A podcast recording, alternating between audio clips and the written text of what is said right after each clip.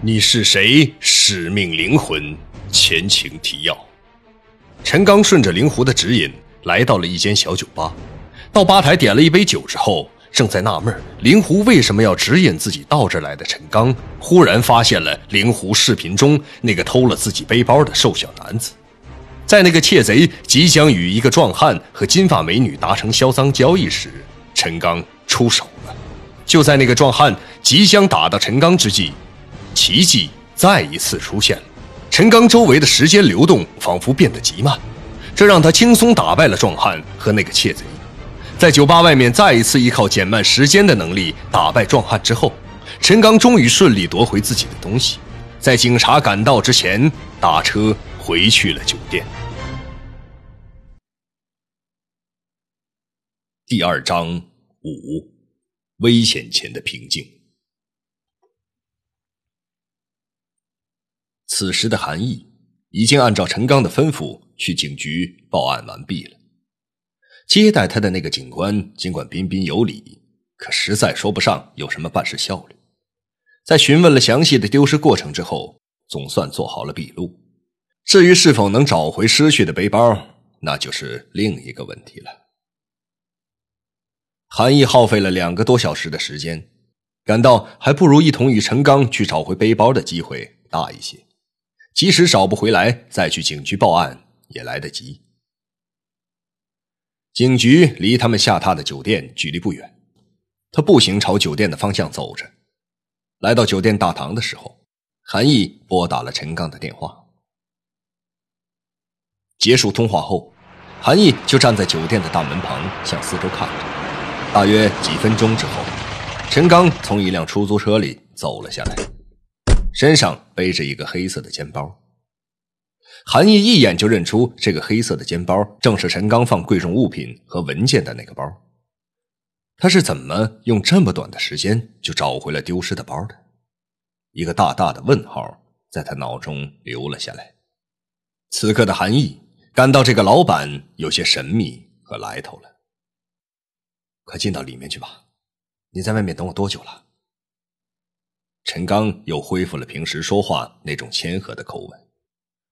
啊，这天气实在是太冷了，我得冲个热水澡，去去这身寒气和晦气。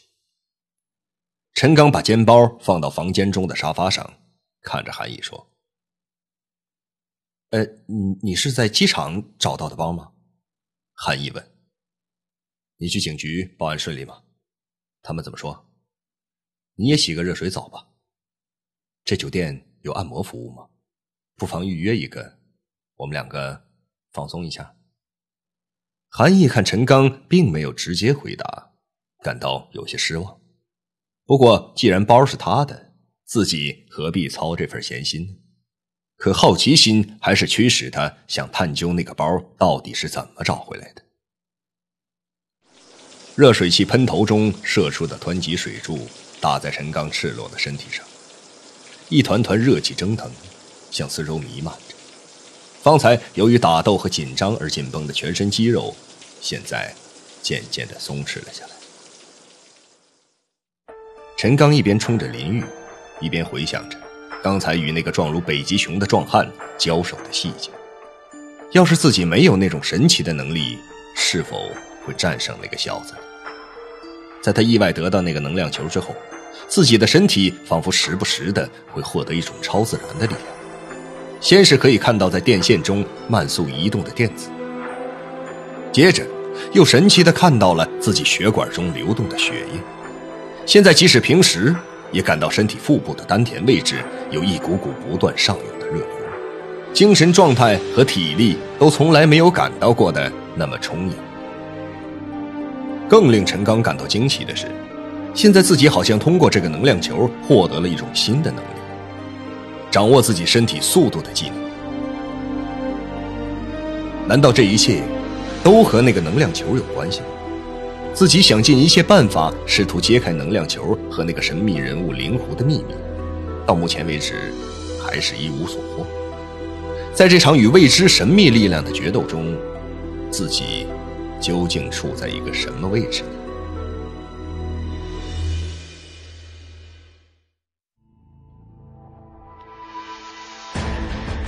离奇失踪的货轮，那艘船到底是怎么失踪的？不可思议的力量，是我的时间变快了，还是他的时间变慢了？突如其来的变故，这座大礼堂现在由我们接管了。不断传来的讯息，看来有人在里面给我们做内应。神秘人的身份到底是谁？灵狐，欢迎收听《你是谁？使命灵魂》第二章，作者王金，由徐淼播讲。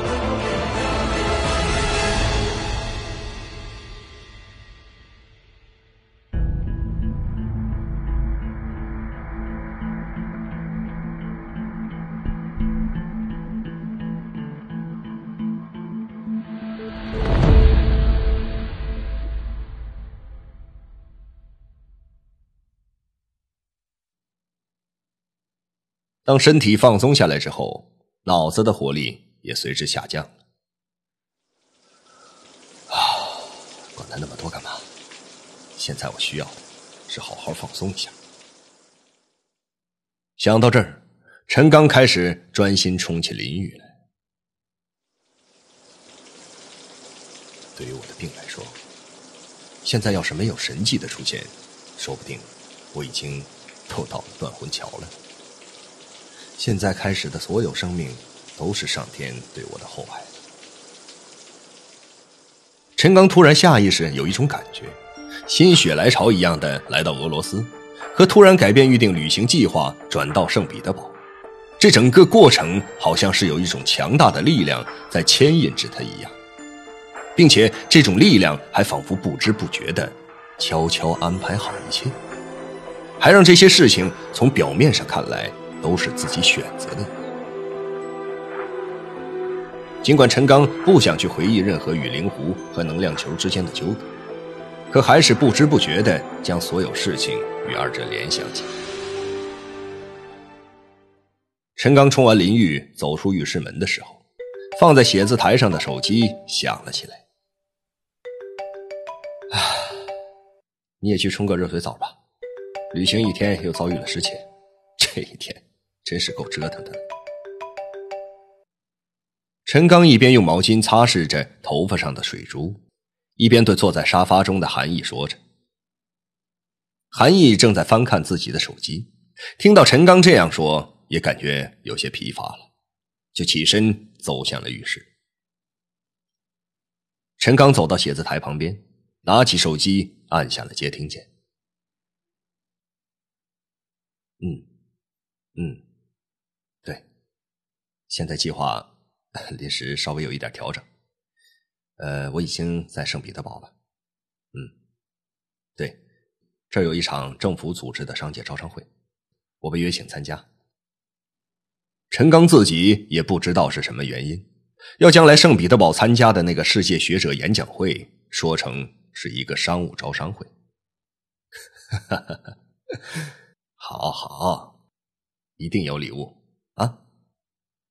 哎，对了，你说要告诉我的那个天大的好消息，到底是什么呀？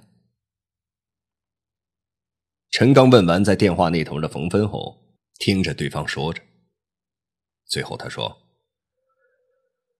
好吧，那就等我回国之后再说吧。我预计三天之后回国，具体时间和航班我会再告诉你的。”陈刚趁着韩毅洗澡的空隙。再一次仔细检查起那个在机场被小偷偷走的黑色挎包，护照和那些关于委托船运公司的一切文件都完好无损。也许那个窃贼还没有腾出时间将这些没用的东西丢弃吧。相机、笔记本电脑等也都一切正常。陈刚在松了一口气的同时，不免也觉得有些后怕。还好。幸亏我行动迅速，才避免了损失。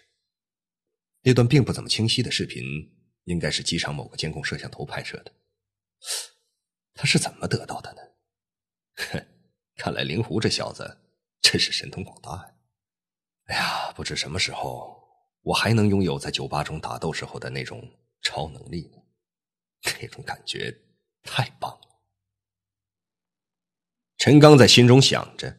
脸上露出满足的笑容。